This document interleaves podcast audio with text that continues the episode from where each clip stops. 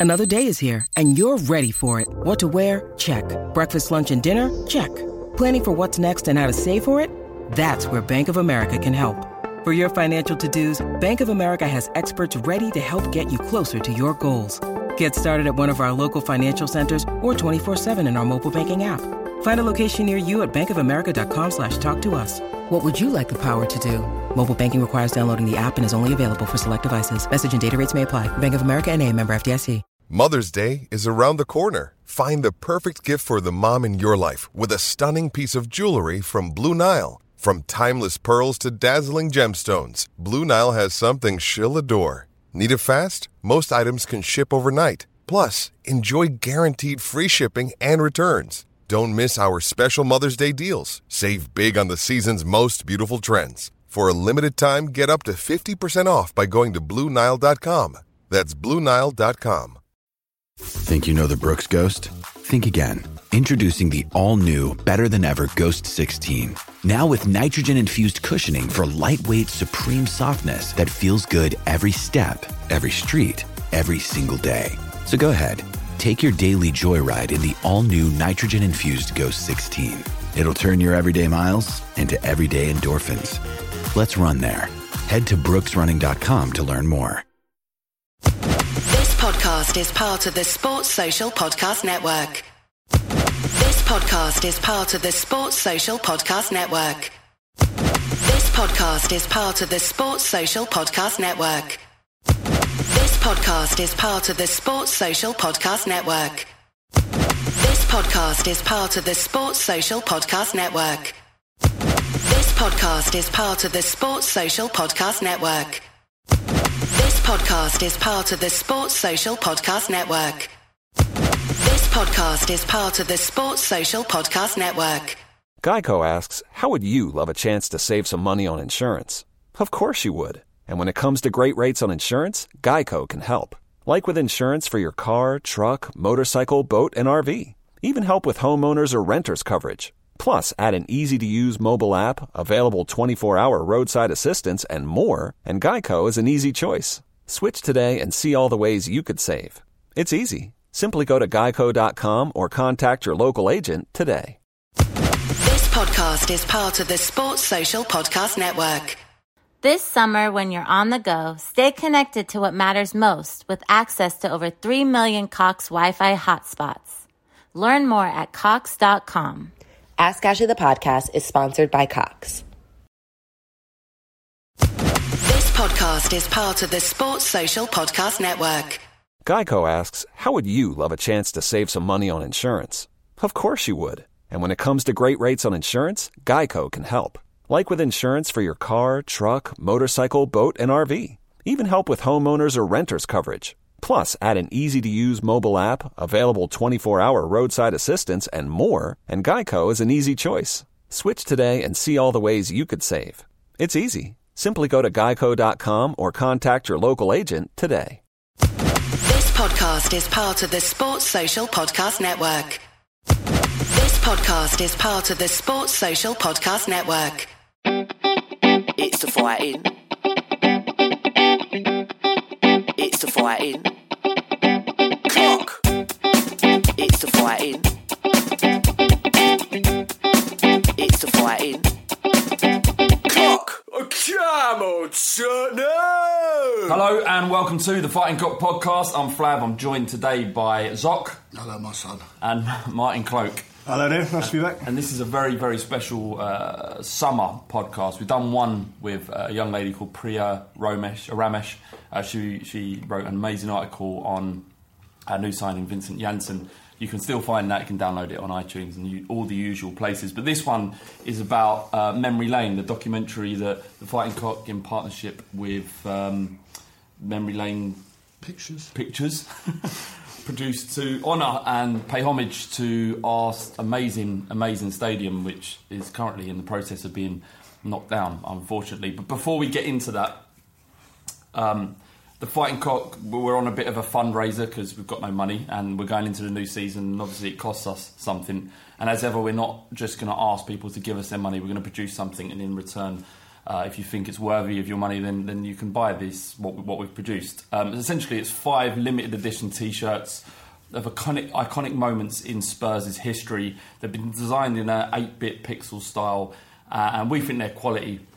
Um, there'll only be 25 versions of each design, and the artwork will never ever be reused. You can find them at thefightingcock.co.uk forward slash t-shirts. So go and have a look if it's your taste. Then, What, what designs? What design are they? uh, well, we use Gazza.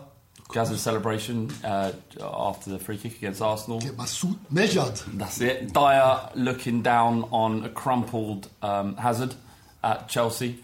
Uh, there's also one Dier looking down on uh, a forlorn Giroud, which I think is an image that sums up the difference between our two football clubs. Um, there's one of Klinsmann's dive, and uh, there's another one. But uh, It's yeah, the first time I came on the podcast, yeah? yeah, yeah, Fantastic. pretty much. Yeah. We've been going. This will be our sixth Yeah, season. 25 of them left then. Sixth season. This is for the fight. And how much are they? I'm sure they're reasonably priced. Um, I think they're eighteen pounds each. Very reasonable. That is reasonable. Anyway, let's move on to the point, the matter at hand. Um, the Memory Lane documentary. We're going to be talking about that, and uh, as again, uh, the the White Hart Lane. White hot lane at the moment, Yeah, given the temperatures bloody outside. boiling. Yeah. And uh, the new stadium and how we feel about that. We've got questions from people. Um, they sent in lots and lots of questions. We're going to use a few of those at the end. Anyway, so uh, let, let's start with the documentary, Zoc. Yes. Um, if you want to actually have a look at it now and you haven't seen the film, some have. Um, but we've raised a fair amount of ch- money for, for Yeah, the exposure, very well, the exposure charity. But you can see it on our pin tweet on Twitter. If you Google the Fighting Cock and Memory Lane, it's the first thing on Google. You can watch the trailer for free, which is all very nice as well. Tear jerking stuff from Nicky Hazard. Absolutely. So anyway, how did, how did we? Firstly, Martin was on it, which is why you're here, Martin. Martin was on it. He was one of the interviewees. We also interviewed Mickey Uh, Hazard. Nicky Hazard, uh, Adam Powley, Crikey Julie Crackers. Welch. Ju- Crackers, Julie Vel- Welch. Yes, Crackers, yes. yeah. Maurice Keston, Mm-hmm. and a lady called Val Crosby, who's a local historian who's got lots of knowledge about Tottenham, the area, as well as, well as the club. Okay, so, So where, where did this where did this idea come from? Why? How long ago actually? Because I remember the discussions we had. I would say at least three years ago. Yeah, three years ago. When we when it was kind of clear that Absolutely. So the decision had been made uh, that they were staying, first of all, so that they were still going to be Tottenham Hotspur in Tottenham. And uh, I suppose it was uh, just a feeling that someone ought to do this. Someone actually ought to chart the history of the place before the, the, the current stadium gets knocked down. And then I suppose I was, I was thinking, well, if we don't do it, then who will? Because there's no guarantee that uh, people are actually going to be interested in buying the thing. I mean, it's ended up being an hour long, so a huge amount of effort went into it. So I suppose it was really a, a passion project. Uh, uh, felt both of us, I suppose, felt it was something worth doing. yeah Um, but actually, whether or not we actually managed to m- raise any money for the charity exposure where we, we were both working for at the time um, was almost uh, uh, academic, really. It just needed to be done because someone had to do it. So that's really how it kind of came about. I mean, do you remember anything beyond that? I, I just remember thinking back through its production. I just the hours and hours and hours of work that went into it. I'm, I I would say at least two months worth of solid work back to back. It was just ridiculous. We had no idea how much work was going to go into No. it, and if we had, We would probably not have started it. I wouldn't. I absolutely wouldn't have done it. It was that hard. No. It, it was. A, I think, the, I mean, the thing as well, I think the thing that, that kind of um, encouraged me to do this, uh, to pay homage to the place and obviously the club at the place, was the fact that the club, by uh, hook or by crook, was staying. Yeah. Yeah, we can argue about the reasons why they uh, they they were uh, encouraged to stay rather than well, that's something that goes piss we go into in the film. Yeah, yeah, uh, um, but um, it, it was a ki- kind of, I suppose, an attempt really to try and bring the club, the fans, and the area back together again after after obviously all that controversy about the fact that they could be moving. A lot of fans were very very upset about the prospect as well as the local area and the businesses that lived there.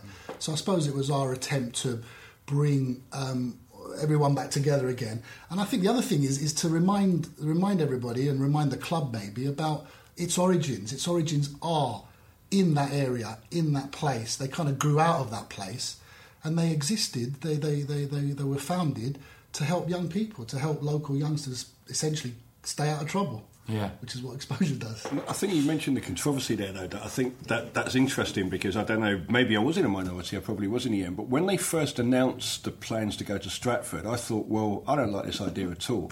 But I think I'm probably going to be in a minority because I'm going to be one of these people who's harking back to what football used to be like, traditions and culture, you know, kind of my general views as well. And I thought most people are going to go, you know what, it's a modern world, it makes sense, we've got to move out there. And I was really pleasantly surprised by the amount of opposition there was across every age range, across every sort of supporter. And they, their, their whole thing was, and the club's now got this as well. And you can say, you know, maybe in 10 years' time, people look back and go, it's another example of where football took something that was ours and tried to sell it back to us. But the club are making a thing of that, or with Tottenham Hotspur from Tottenham, So, like you just said. And this idea, which comes through in the film so many times, not only about it being the local boys, uh, that you know that, that form a club, and it was an expression of local pride. But the fact that every time Tottenham Hotspur have played a football match, it's been within a few hundred yards of where those boys met under the lamppost in Tottenham High Road as well. that- And that is something that we, we really identify with. So people talked last season about you know the again the marketing of THFC together and the fact that the team was good. But over the last couple of years, there's been that reconnection with the players, and I think that you know it kind of came out of a couple of years when after all that controversy over Stratford. Um, and you know, there's still stories. You know, did the club really want to go there or not? And I think there will, there will be arguments until Daniel Levy wants to write his life story, won't there, about what happened there? couldn't But it, we got something good out of that, didn't we? We can always rewrite history and sort of put a positive spin on it, and I suppose we chose to do that in Yeah. some ways. I mean, I think uh, we draw parallels with the youth back in the day when the place was first established, where they were having fights on the uh, on the marshes over the best the best Yeah. pitches, which you described in the film. And also all the way up to modern times when there was uh, uh, the, the rioting in Tottenham in, in 2011, which I believed was a pivotal moment in the history of Tottenham and the club. As in, after after what happened there, I think um, I think as, as we say in the film, it really focused minds, got everyone thinking, got the club thinking about what its role was, got the got the government thinking about what, what role they needed to play in actually helping this area come out of the doldrums. And, and the upshot is is they're staying. They're staying at the lane. Fingers crossed they'll carry on calling it the lane.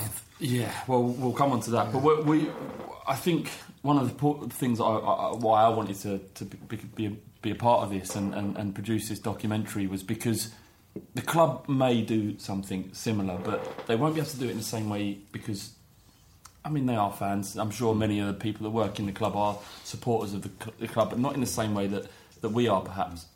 Um, and, and I think it's important to get the fans' perspective on such an important and, and monumental change in our club because White Hart Lane, although we're staying on the same premises, which is an amazing thing, you know, if you if you have to build a new stadium, you want it built on the exact same spot. It's like hallowed ground, isn't it? Um, Interestingly enough, because they're moving slightly f- closer to Northumberland Park, they're actually going closer to the, the second yeah, the yeah. second ground essentially. Yeah. They started off in the marshes and then moved closer to the high road on Northumberland Park.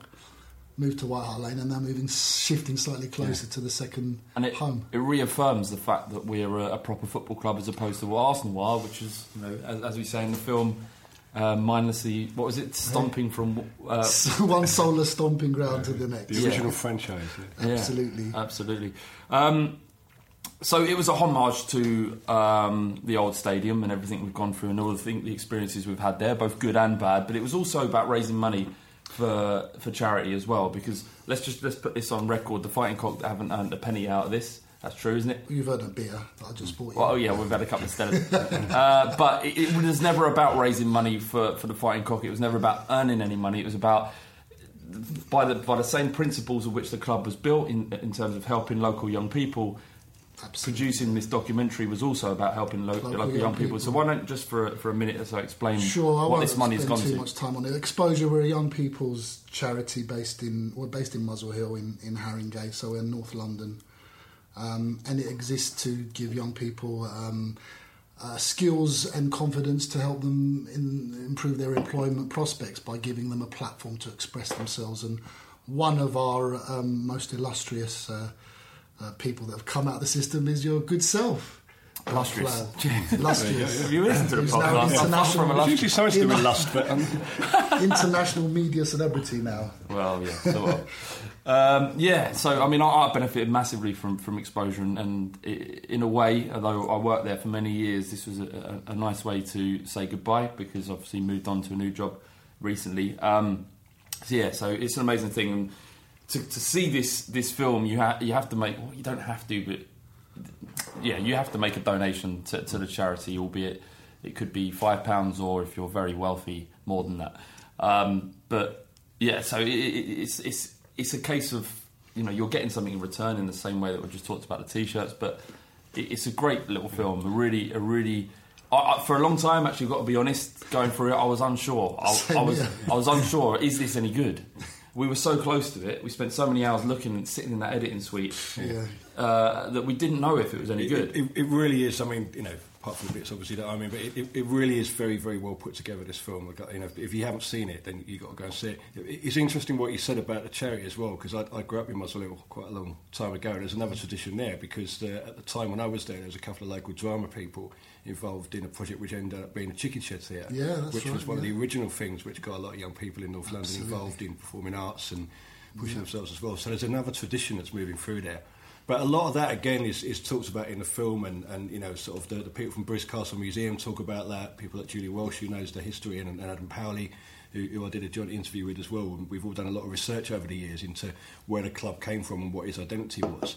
Uh, and it is difficult to remember sometimes that because London being what it is, it's not like you know Newcastle's got one football club, Leeds has got one football club, you know, Liverpool's got a couple, but London is so big and there are all these different football clubs. You know, where's the identity? And there's always been very much a sense of place and identity uh, about Spurs. They were the team of the suburbs, they were the team of the south against the industrial north, team of the amateur game against the professional game. So all of those things roll into it, and there's some really really nice footage as well as some really good interviews from people who, who get it and the number of people that get it about this club and this ground. Of course, most fans will say that, but we're still going to say I think there is something a little bit special. Do you know there's a mythology? There's a mythology associated, I'm sure, with every every football club, as there has to be. You have to buy into something in order to give so much of your time and energy to it. And looking back over the history of the club as we did during our research and speaking to knowledgeable people uh, through through the interviews, you do discover that there is something very very special, very very special about the club, and uh, we wanted to kind of give you know explain to explain to people exactly what that was to to, to almost instill a sense of patriotism in the best way, patriotism towards this place, this club, um, the customs, the values, the the rituals that the the, that the fans go through. So um, I hope that the, the film does that. And you know, bef- before doing the research, sometimes you'd think, why? Where is all this passion come from? Where do some of these things come from?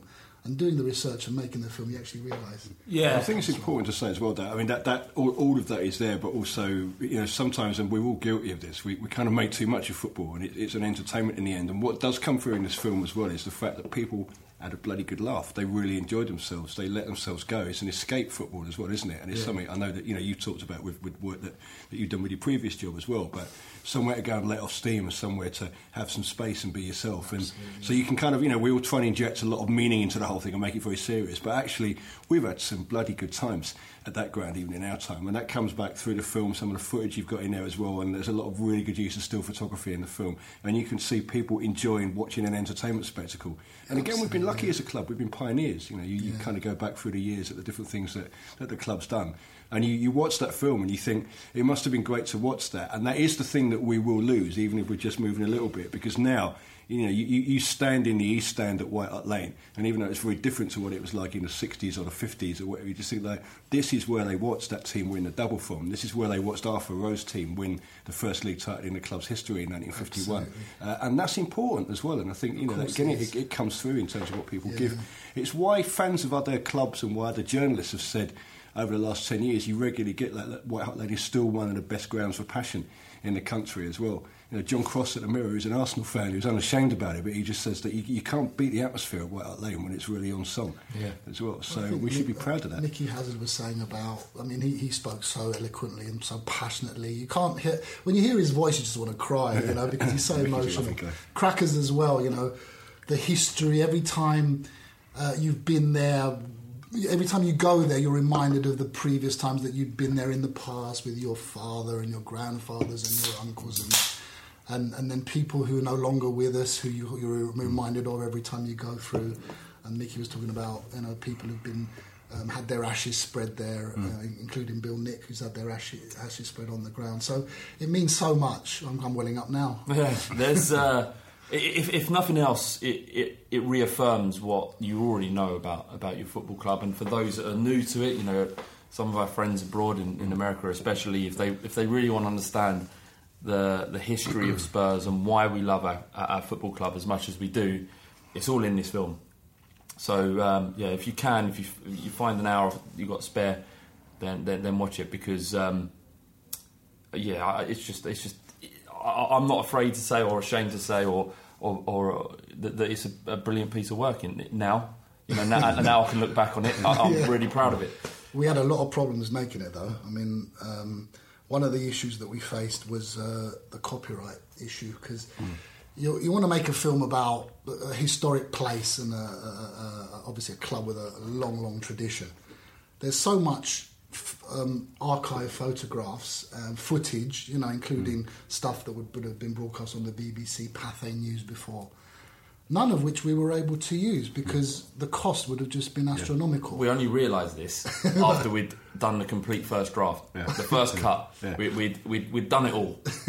we looked at it, and then there was this slow Realisation. realisation, then then moments of denial, then how can we bodge this up, uh, and then we'll, we'll put it out. Maybe it'll just be okay, but ultimately you have to do things the right way.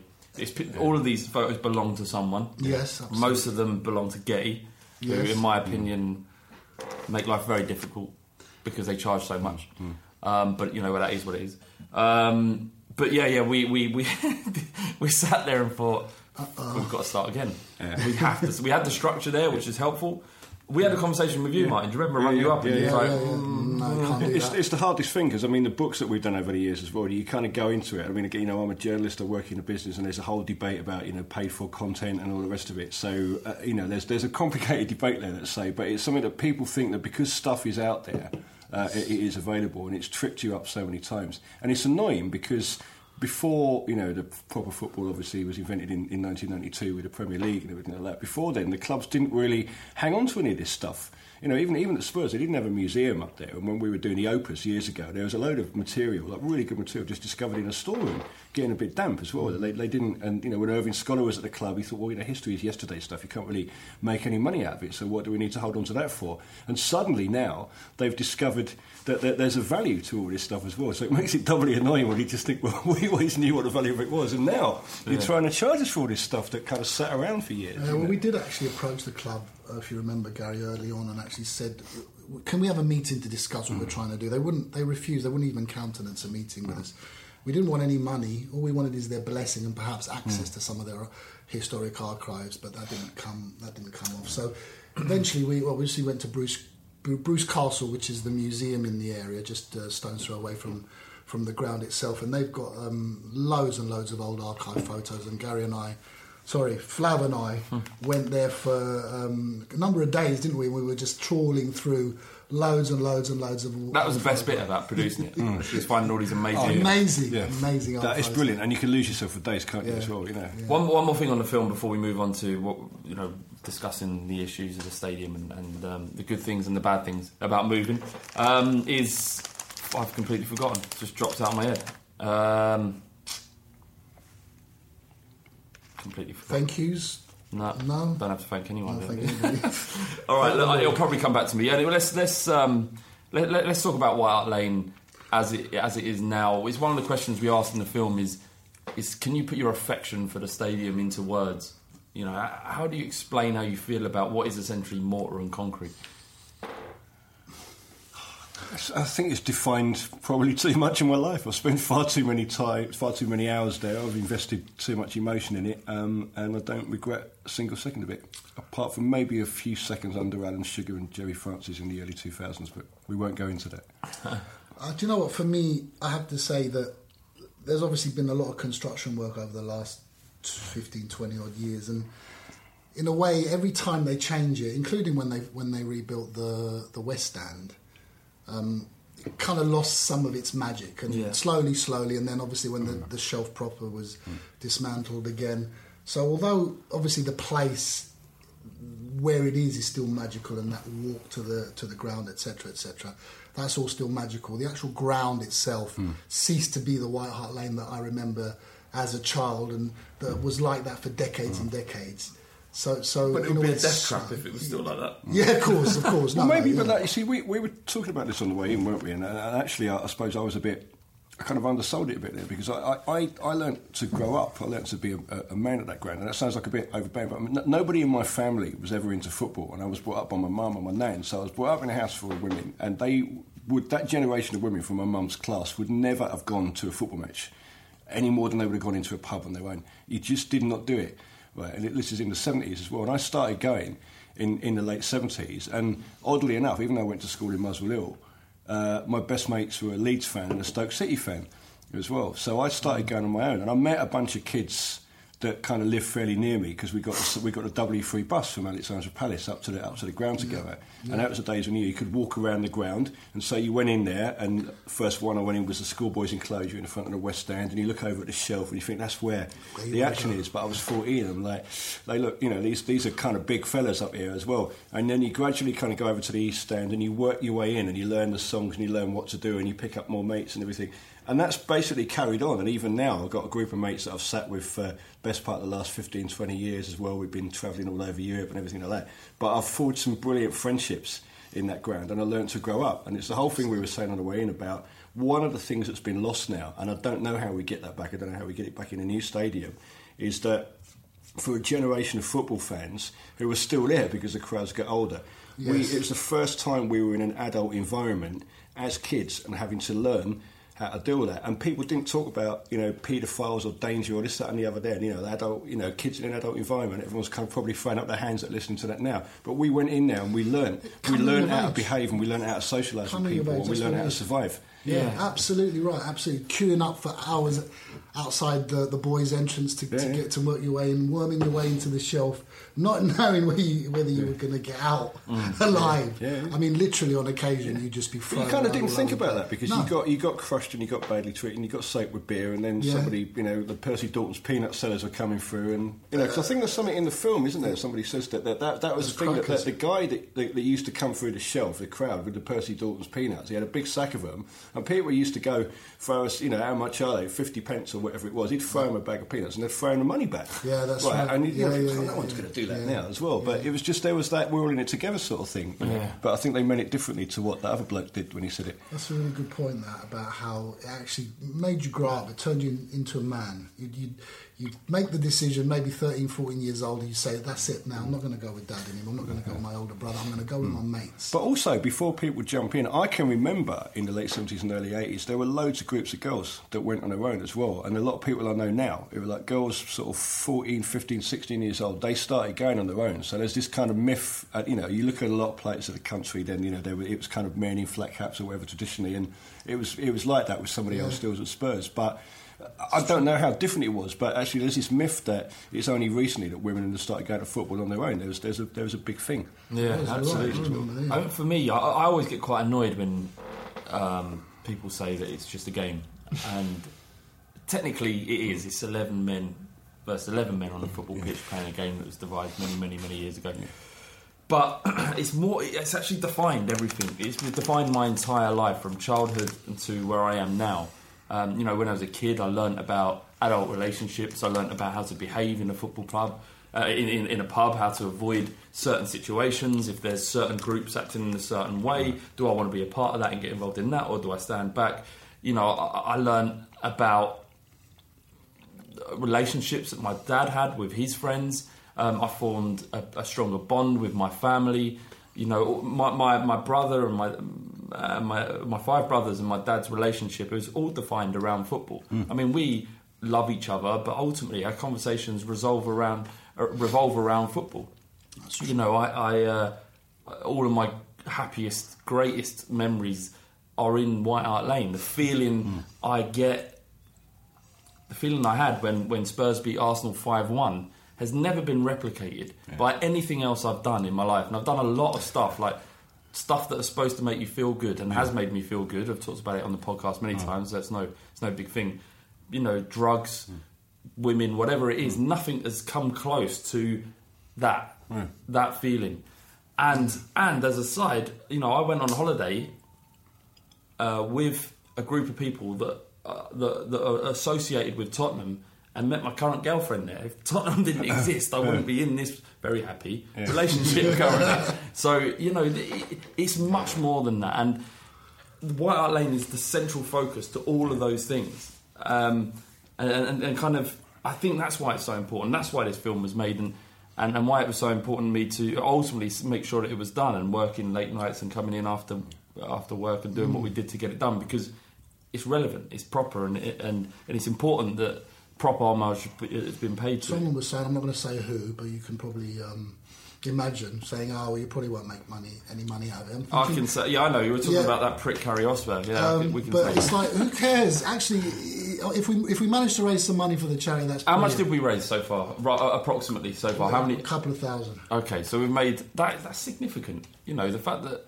you know, that- just uh, to, to draw a line under that, Harry, Harry Hotspur is a poisonous individual, and uh, uh, and he's bound to say things like that. But the fact is, a couple of thousand pounds has been raised for charity so far. It's going to be great things for local people, uh, local young people in in, in uh, North Well, London. that aside, But it's also, the film's there. there. It's, It's it's, now there, and you know, it, who, who knows? You know, what, what, but it's it's not going to get unmade, is it? Yeah, that yeah, film no, as well. It's, it's, it's No regrets. Brilliant. Yeah, it's incredible. Um, so, how do, you, how do you feel about the move into the new stadium currently? Where does that, that leave you?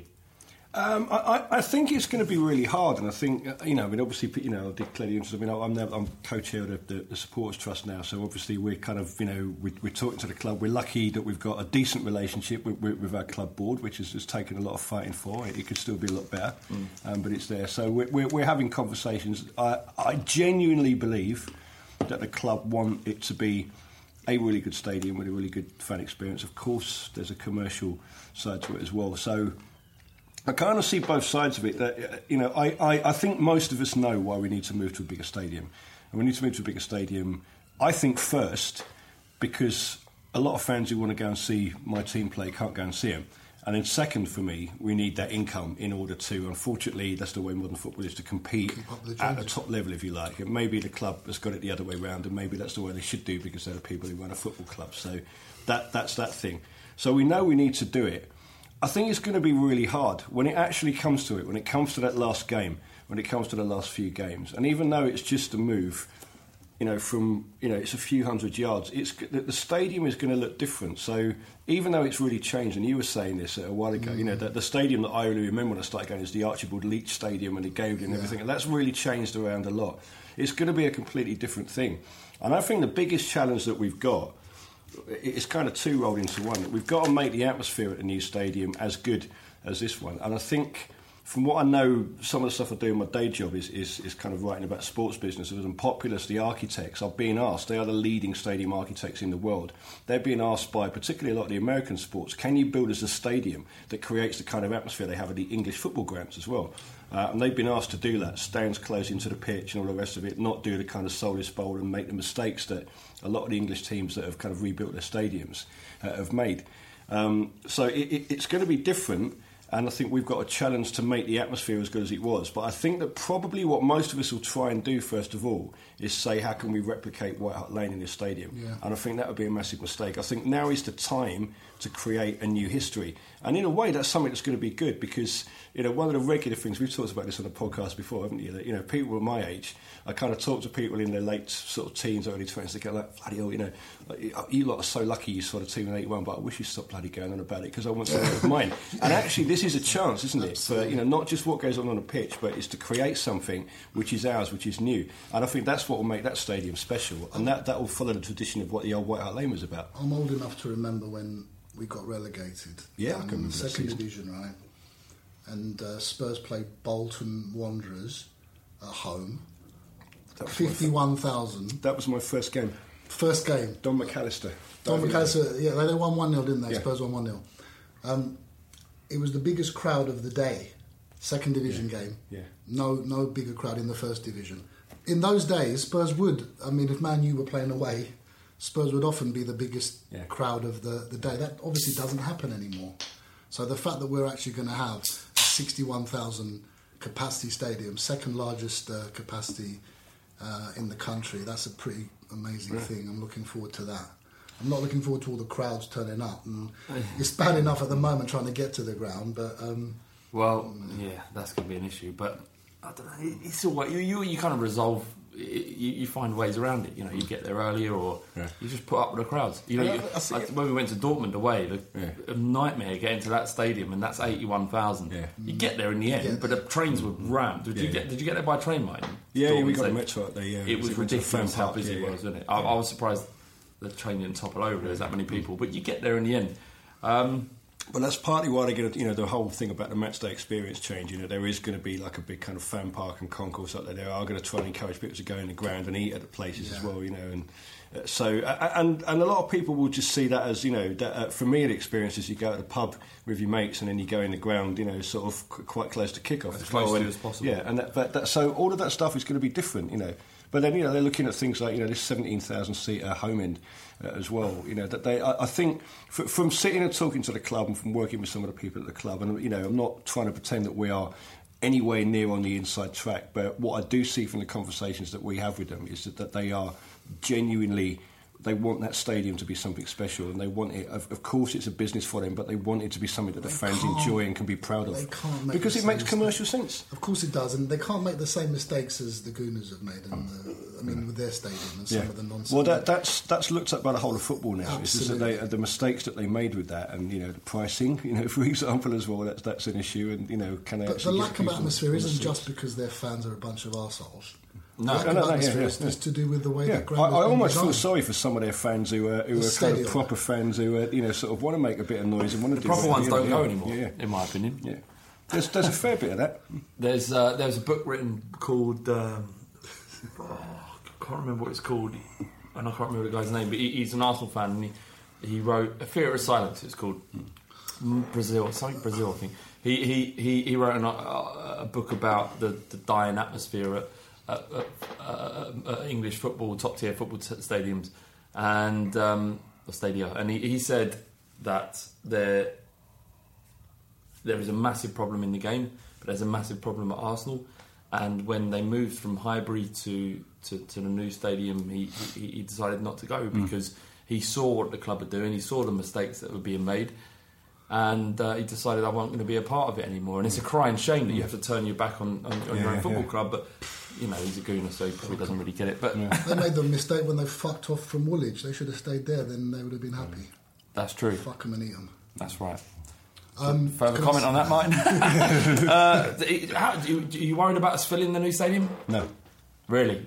Um, Because it's all down to pricing. It's got to be. I I think I think I think a lot of it's down to pricing, and I'm not. It sounds a bit. I'm not being complacent about it, but I think the demand is there uh, from fans. But absolutely, I think it's down to pricing. But I think that the game has started to realise that now. You know, the reason that the thirty pound price cap came in last season for the away games wasn't because they decided they wanted to be nice to us. It's because they had a bit of a marketing problem. It was a bit of a, it was a bit of a PR hit, and the Premier League said we need to do something about this as well. But there was also the thing about the atmosphere. So I think they do get it. And I mean, you know, we've we've been in their face as an organisation for the past three years since Trust. the trust was relaunched about pricing, pricing, pricing, pricing, pricing, and they've seen how like the twenty pound cup prices have, have, have worked out. So they know they've got to do that. You know, one of the problems that we've got, we've just done, we do an end of season survey with the trust every year, try and kind of you know gauge a bit of opinion and let it inform our work. And we've always argued that for the new stadium, there should be a stretch pricing policy. So you put the top prices up as high as you possibly can. Right, really kind of go for that in order effectively to subsidise the prices at the bottom to get people in as cheaply as possible. And everyone said, yeah, we're in favour of that.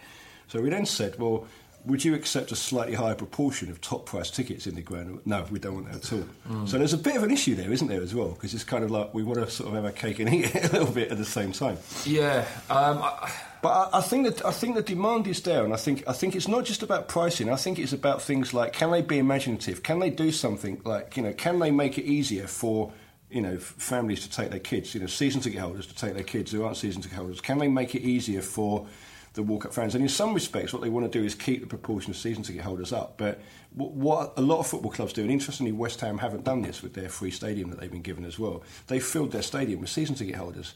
Well, that's fine as long as all the season ticket holders want to renew. But if you don't have a certain level of, and you don't really get walk-up support anymore at Premier League level, what we used to call walk-up on the day support, but like casual support, how are you kind of going to keep the generations coming in? How are you going to kind of grow the market This is as well? the key. Is the how do you get the youngsters coming and coming regularly and have that passion, the, the, the passion that was instilled in us naturally. Okay, you, you would have been introduced to it by your by your father, okay, by your uncles, by your older brother, whatever. But then you'd you'd grab it and then you'd keep going and you'd, you'd go with your hmm. friends and, and, and you'd keep it going. That is the issue now, is how you actually con- convince the youngsters. And I know because I work. I don't think you have to convince them. There's tons and tons of young young young, young people want to go hmm. to football. I was never convinced by anything more than I wanted to. I knew I was interested in football. My family wasn't. I was interested, and it was a local team, so I went along. It's and I got giving them access by price. But that's Yeah. the problem. Local youngsters who are the lifeblood, the, the, the, the continuing, hmm.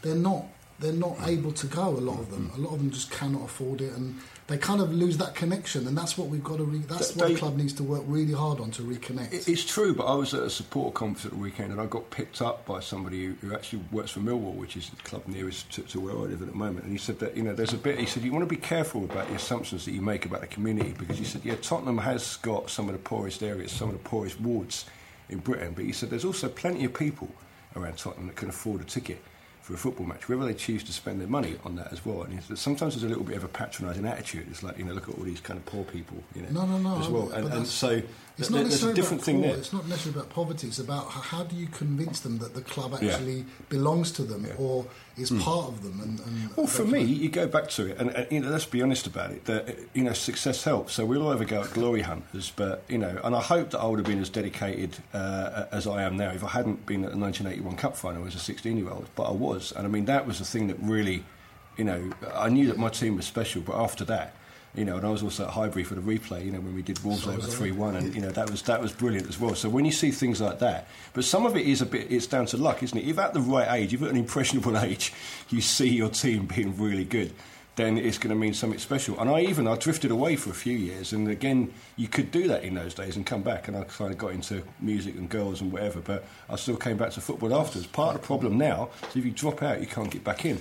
And I think some of it is trying to get that more what casual Martin's support saying back. is that we've got to win the league as soon as we, get to- which is a fair point. I think that would that would. I've really thought that since about That would help. 1982, Yeah, actually. You know, so I've not got over it yet. I think what's great about Tottenham support and uh, you know uh, and what makes White Lane still a passionate place to, to, to go to and watch football is that a lot of our fans, certainly ones my age, we experienced zero success, absolutely none. I started going. My first game was 1985 when I was four with my old man. Don't remember the great, you know, the short but great, you know, 80, is it 87 year, wasn't? Yeah, well, 87 we, we won everything in 87 and we ended up winning nothing. Yeah, which is pretty much Spurs in, in a nutshell. But I, I didn't experience any any of that. But what I found through the stories that my old man used to tell me about '81 and, and, and about uh, you know his first game being in the '61 double winning season, and then hearing stories from my brother about aggro outside. And don't get me wrong, I'm not a fighter at all, but all of that is a part of the Yeah, romance yeah. of going. Um, so there, there's a lot more to it than success, but it does help. It does help to have that, that one season. Like this season, we would have gained so many fans. And actually, just to cut myself off there, the, the, the success now actually breeds fans globally rather than hmm. Yeah. than, than locally, which is But local pride, certainly, certainly young people who come from the area and the, and the immediate environs can feel a real sense of pride that the rest of the world is taking an interest in my area. Oh, yeah. So that's a good thing. absolutely. How do you feel about the naming rights of the, the new stadium? Um, you know, it's going to be called, you know, like the Nike Stadium or the, the whatever, the Budweiser Stadium or something, isn't it? You know, it's inevitable, and you know, it's we're, we're the only club that is completely paying for the stadium out of our own pocket. It's the biggest stadium building project ever undertaken, as well. So they, they're going to they're going to have to do that. I think again there'll, there'll be a battle because I think a lot of us will go, well, I'm still calling it White Hart Lane, Yeah. and that's it. And I think in a way we need to kind of have those battles to stop it being a completely kind of shiny Why- corporate why would that be a plastic battle? stadium. We just it But doesn't because involve if, anybody look, else. If I fans- paid you, if I paid you ten million pound a year to rename the Fighting Cock the Martin Cloake podcast, and you keep calling it Fighting Cock, I'm going to want to have a word with you. I appreciate that. I You know appreciate I mean? that, that completely. And as a trust, you probably And that's be- not an offer, by the way. it's not legally binding. as a trust, you're probably going to be in that situation, but the Fighting Cock won't.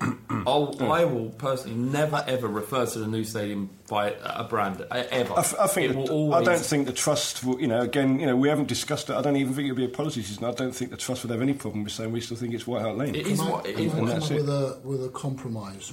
I don't think there is a, All right. a healthy. How about It'll, it'll be called on the Make- make a TV and in the press here's and a whatever, suggestion. but you know. here's a suggestion for you. We're all attached to White Hart Lane. We're all attached to the lane. I mean, we, we sing the lane, don't we? Um, how about if Nike or Coca Cola or whichever brand decides to pay the club loads of money, why can't they just call it the Co- the Coca Cola lane, the Nike lane? I I think there's some imaginative uh, angles that they could have. I still think that a lot of people will go, "Off, it's White Hart Lane." You know, Yeah. I'm not. I'm not having the Nike lane up, but because again, it, you know, it might be that for five years or ten years or something like that. But actually, most of us don't want our ground to be called, you know, Emirates Airlines ground or you know the, the this stadium And, or and, the, and this is the other the thing. JD This is Sports why Bowl. You know, Arsenal fans never held on to Ashburton Grove because that's, that's ultimately what their stadium was Yeah. called in terms of geographical naming, right?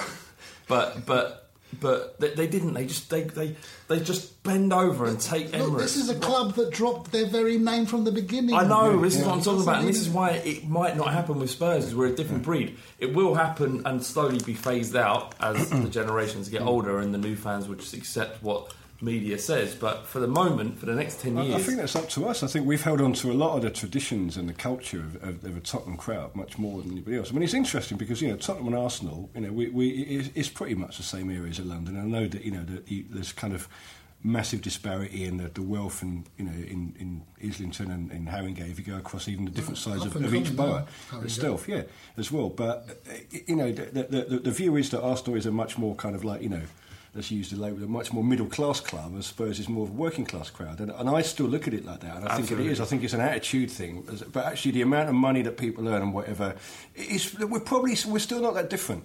You know, and that's why the rivalry is there. We went to the same schools and we live on the same streets, and you know, we, we have a crack at each other, don't we, as well? So, but I think that we've held on to uh, a bit more of our identity like that, and it's possibly what you were saying about some of the old kind of Arsenal lot that aren't going anymore. That they said actually it's not something that we identify with anymore as well. And I, th- I think we absolutely will hold on to that. But it's it's a challenge for us, isn't it, as well?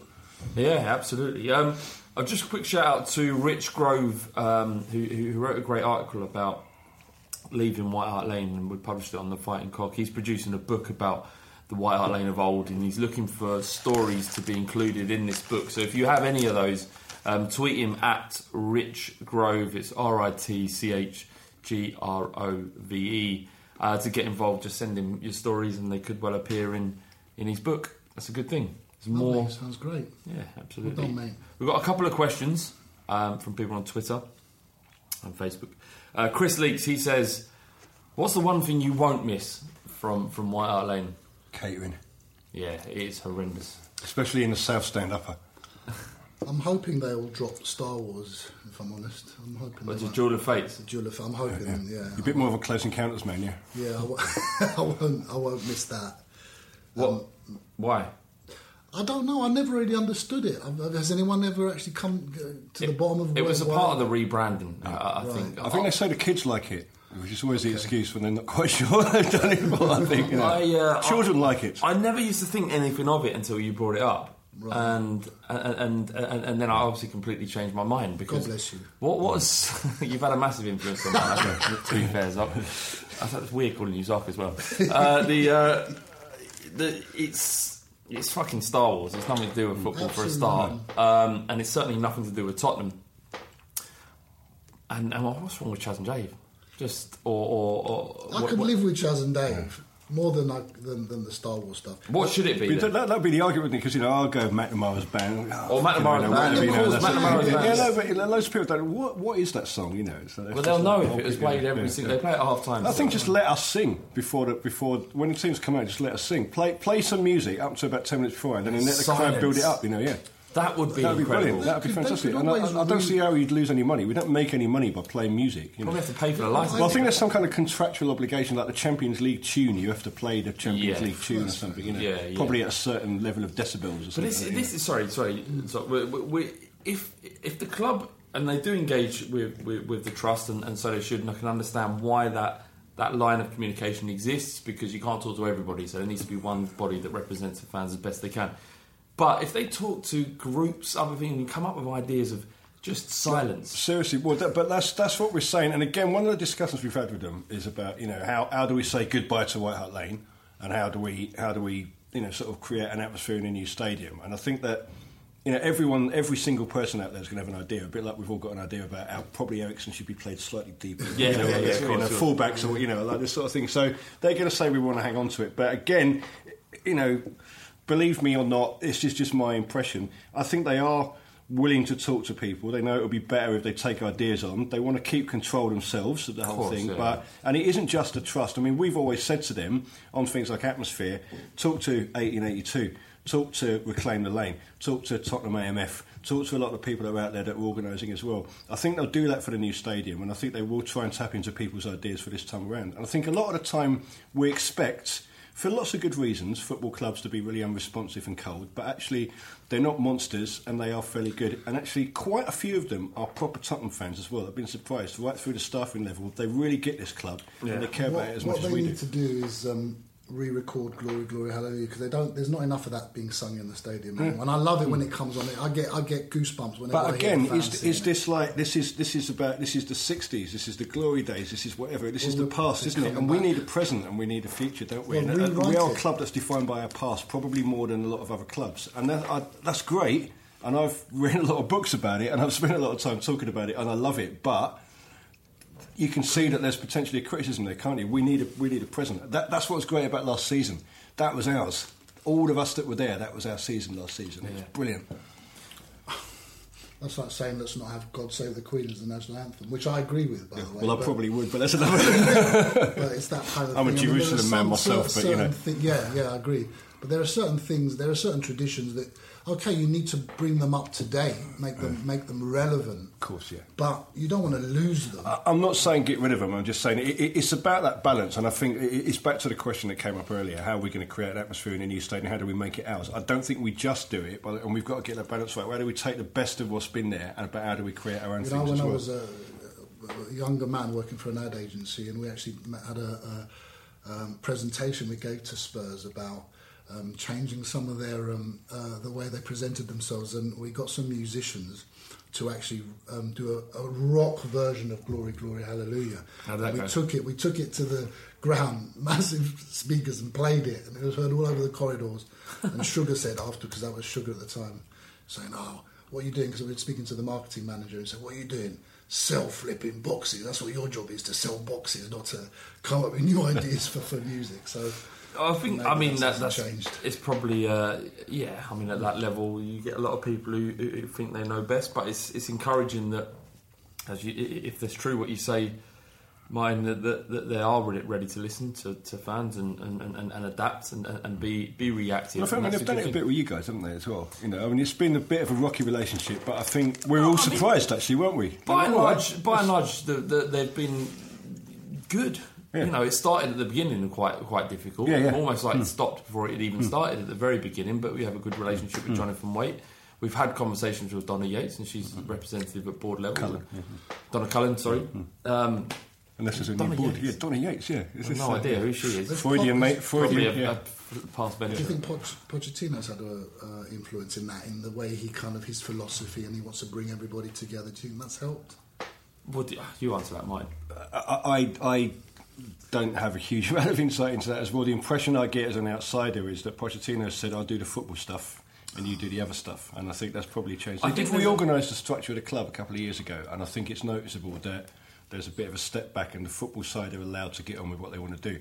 If you appoint someone to do a job, you let them get on with the job. But you see, when there's unity amongst the fans, I mean, there's always going to be splits, but the unity amongst the fans last year was Yeah. It was palpable, Yeah, and um, and that stems from the pitch. It all Depends, stems. depends from how long the beer throwing carries on for, because that's going to kick off, I tell you.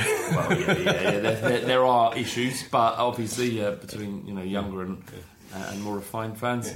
But uh, Another way you looked at me just then. But, refined, Uh, you're refined. Uh, they, Younger listeners. Oh, right, this is right, radio. gotcha.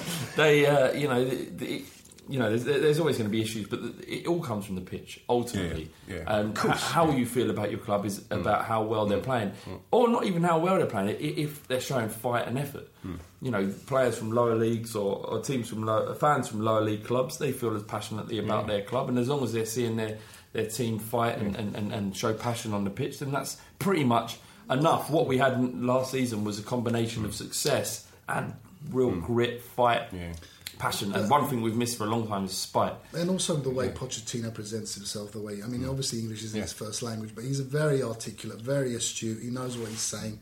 He knows what buttons to press in terms of getting the fans on board. I think there's mm. more to him in terms But he doesn't make excuses either, does he? No, He doesn't kind of look no, for bits and pieces as well. But you know, we, you know, we, we've had we've had times when we've not been very good. You know, and I think that you know that's one of the things that I'm most proud of. Is that, I mean, you mentioned the season we went down. I mean, I started going in that season. My my, my mum wouldn't let me go to football.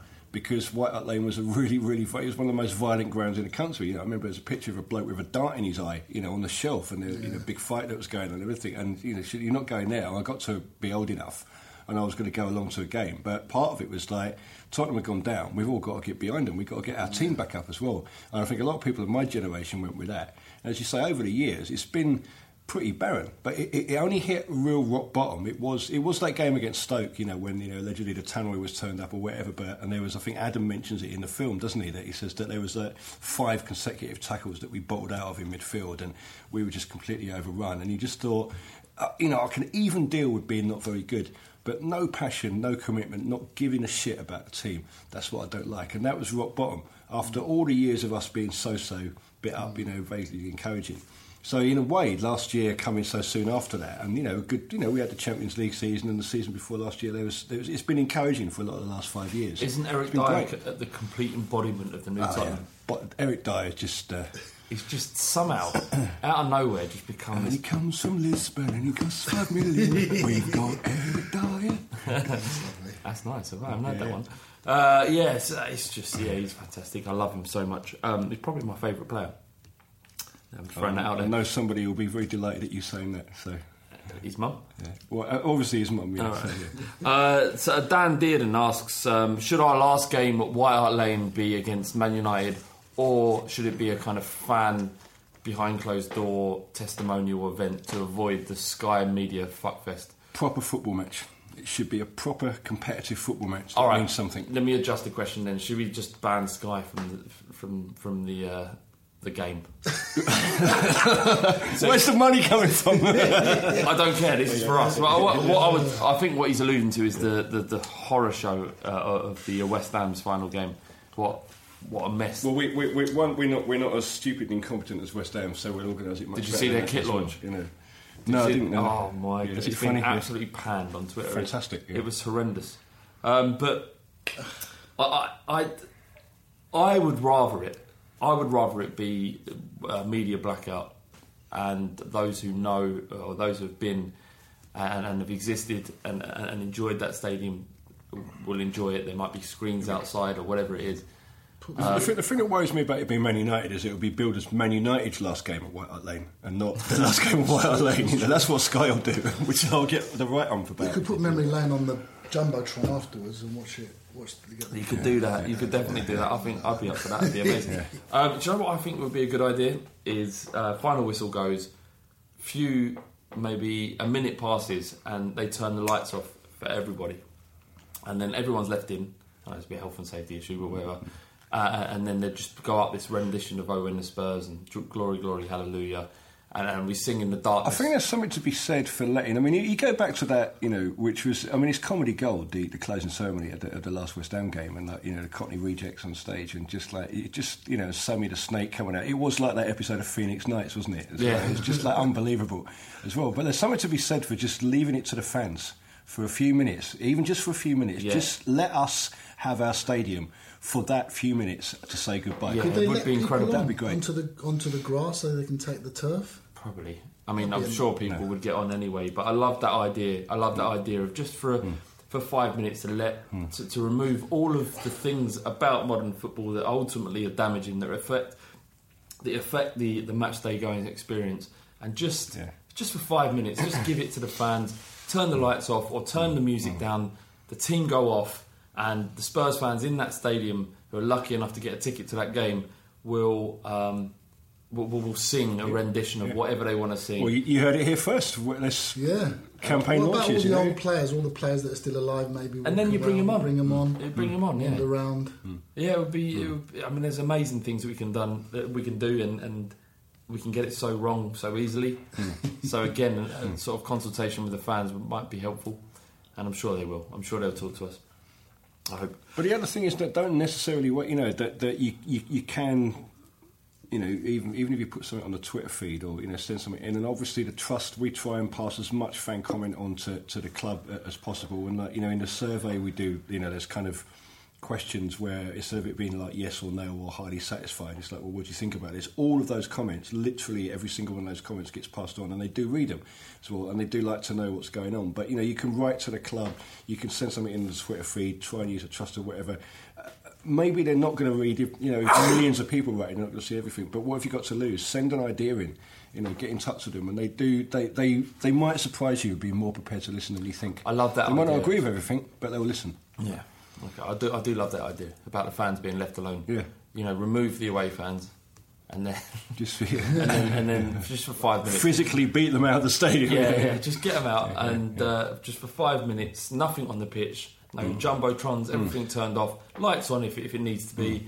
and fans just together, you know, serenade the, the stadium and then bring the fa- uh, bring the players back on. I think that's a, that's think that's a- fantastic. I idea. think that's it's a classy way to do it because you're yeah. leaving it to the people that matter.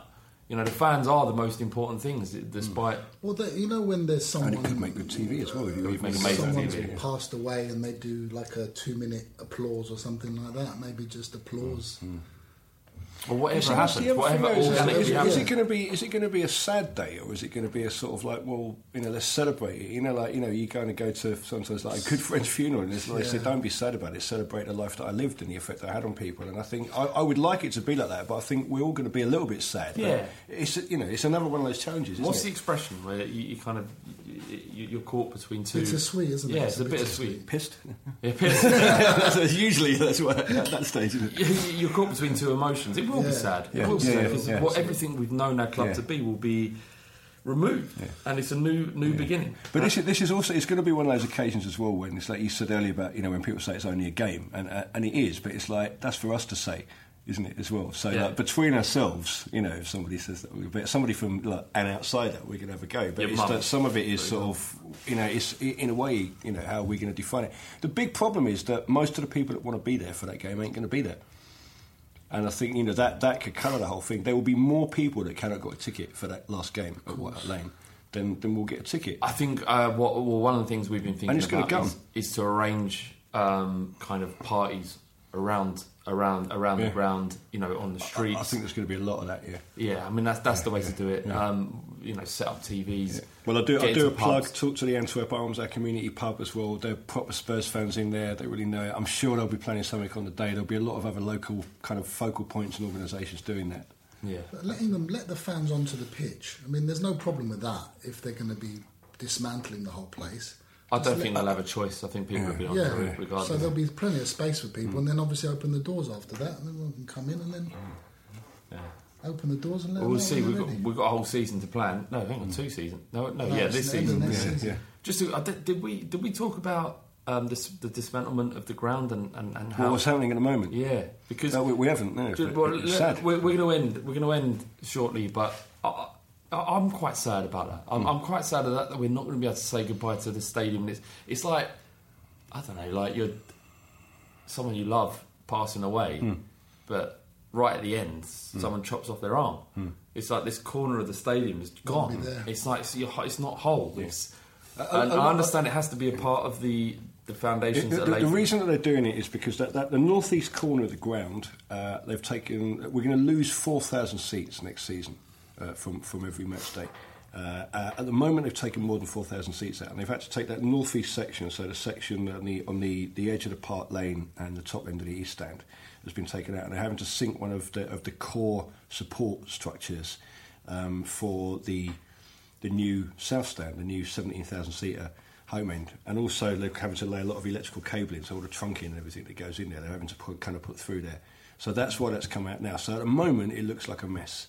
It's not going to look like that much of a mess next season, but it's going to be a corner taken out of our ground. What, how, what do you know? What they're going to do? What they're going to fill that ground with? Is it going to be open? Um, I think that it will be. Uh, I think, from what I understand, it's going to be kind of like boarded off lower down, but you're going to be able to see they won't be replacing the roof or anything like that. So the, the, the bowl's going to have gone. And I'm doing lots of hand movements here on a podcast, which is not good for anything. The bowl's going to have gone, and so and, and the, the bit of the roof would have gone. So you'll be able to see over the top. So it's going to be. It's not going to be as bad as that season when the West Stand was being rebuilt and you looked out onto the high road. But there's going to be a bit of a gap there. How was that? How was that? That well, that season it was it was weird. It Yeah, was, it was weird. Did you get used to it at all? Uh, no, it, it was just odd. It was like, Ju- what's going on? Just so people know, we, we the the redevelopment of the West Stand uh, involved a, a whole season where we only had three sides. Yeah, That's so you yeah. could see out straight onto the high road. If you stood on the shelf, you could see across the pitch and onto the high road. And you could see buses going up and down while, like, you know, Ricky Villa was going up and down as well. You know, it like, How did we do that season? it was really weird. What Um, was it? Seven. When would it have that been? Eight. Uh, that was 80, was it 85, was it? 80, or was it a bit earlier? no, it was it? before, wasn't it? Was it Before early eighties? Whatever. Uh, You can't remember what. Yeah, can't remember It exactly. was. Yeah, the, the it was- it Argentinians it was- were, were. It was after Yeah. the relegation. Yeah. Oh yeah, no, it was, it was after the cup final as well. It was, it was after. Oh, right, so it, would have been, okay. it would have been at 83, 84, something Okay, like that, maybe. But no, it was, it was it was weird. It was really weird watching that. So it's not going to be quite as bad as that, but it's going to be odd. And frankly, I think again, everybody at the club would rather. Uh, it hadn't happened, and I think the reason they got we, we got the ump with them about is that he, he must have known about this earlier on, and they, they were, the planning stuff was so complicated uh, and in order to make sure that we, we move in when we want to move in, they then had to move so fast. So it was a choice that, yeah, they could have said, okay, we'll wait, but then we'd made it, there'd have been even more delay on moving into the new stadium, and all that has got issues as well. So I just think, you know, it, it, it's kind of one of those things, and I, I don't think it's said easily by anybody at the club because they, they knew, they knew. I'm surprised in a way there has been a bit more of a backlash, but I think people understand. Yeah. to build this new stadium, we're going to have to go through a few things and take a bit of pain. No, I understand. I understand why it's happened, and it's just sad. It's just sad It that is it really, really sad. It's really sad. Uh, but it is what it is. Um, but let's not on, end on a on a negative note. Um, it's, it's served us well. This amazing stadium. Oh, yeah. And um, I'm, I'm very very sad. I will be very sad to see it go. Um, it's, it's a massive pain, and uh, there'll be so many of my memories that go with it. But it is a new history that's going to be built, and, a- and a new new amazing experiences to be had in the new White Hart Lane. Absolutely. Yes, I think be inspired by what was there and take it on into the future, really. But no, I mean, I don't think any of us are ever going to forget that ground. Nor should be. At all. It was a Uh, and there's a great film, I believe, that enables you to remember that. Absolutely. So if you if you're interested in seeing this film, I mean, ultimately this whole podcast is has been a, a kind of push towards people watching this film because it has been a, ma- a massive labour of love, and, and if people decide to donate, it will be going to a, a, a brilliant cause in the Exposure charity. Um, if you want to find it, it, it can be found on our website, as I've said, and, and by googling the Fighting Cock and Memory Lane, it's the first uh, result on Google. Look at our pinned tweet uh, on our Twitter feed, and you know that's it. I mean, it's it's been a great thing to do. I mean, it was very painful to, to go Thank through. you. No, you all did a great. Everyone, no, you, Martin and, and, and, and, and you, Flav, did a fantastic job, and all the others, and all the people who've donated so far, and, and we've had some lovely feedback as well. So thanks to everybody. Sorry for making you cry, but what can you do? That, that was a great thing is, is hearing people talk back and go, "There's like a lump, lump in my throat," and if you, it's really hard to create something that, that genuinely stirs up real emotion in people. And, and No, when it- people, and, and it, it did. It sounds silly, but you know, my, my kids watched it and they were like, "Oh, right, Dad, I get that." You know, so it's just yeah. Well yeah, done. yeah, It- yeah. I mean, even looking back at it over the last couple of edits, you look back and you start sitting there in this room, and and the bit about Bill Nick and him, him, him passing away, and you kind of. You, do get caught up in it and the music and then, anyway look watch it go, and- go and watch it it's, it, it's, it's a great thing and even if um, you're not interested in watching the documentary go and donate because that's that's a good thing to do as well all right The Fighting Cock will return in about three weeks for the new season. Uh, with the Euros, it doesn't feel like I've done, I've had a break at all, but uh, such is the way with football. Uh, thank you everyone for downloading. This has been the Fighting Cock podcast once again. Martin, thanks so much for coming down. Thank you. Zoc, Cheers, Flav, my son. I've been Flav. Uh, we'll see you soon.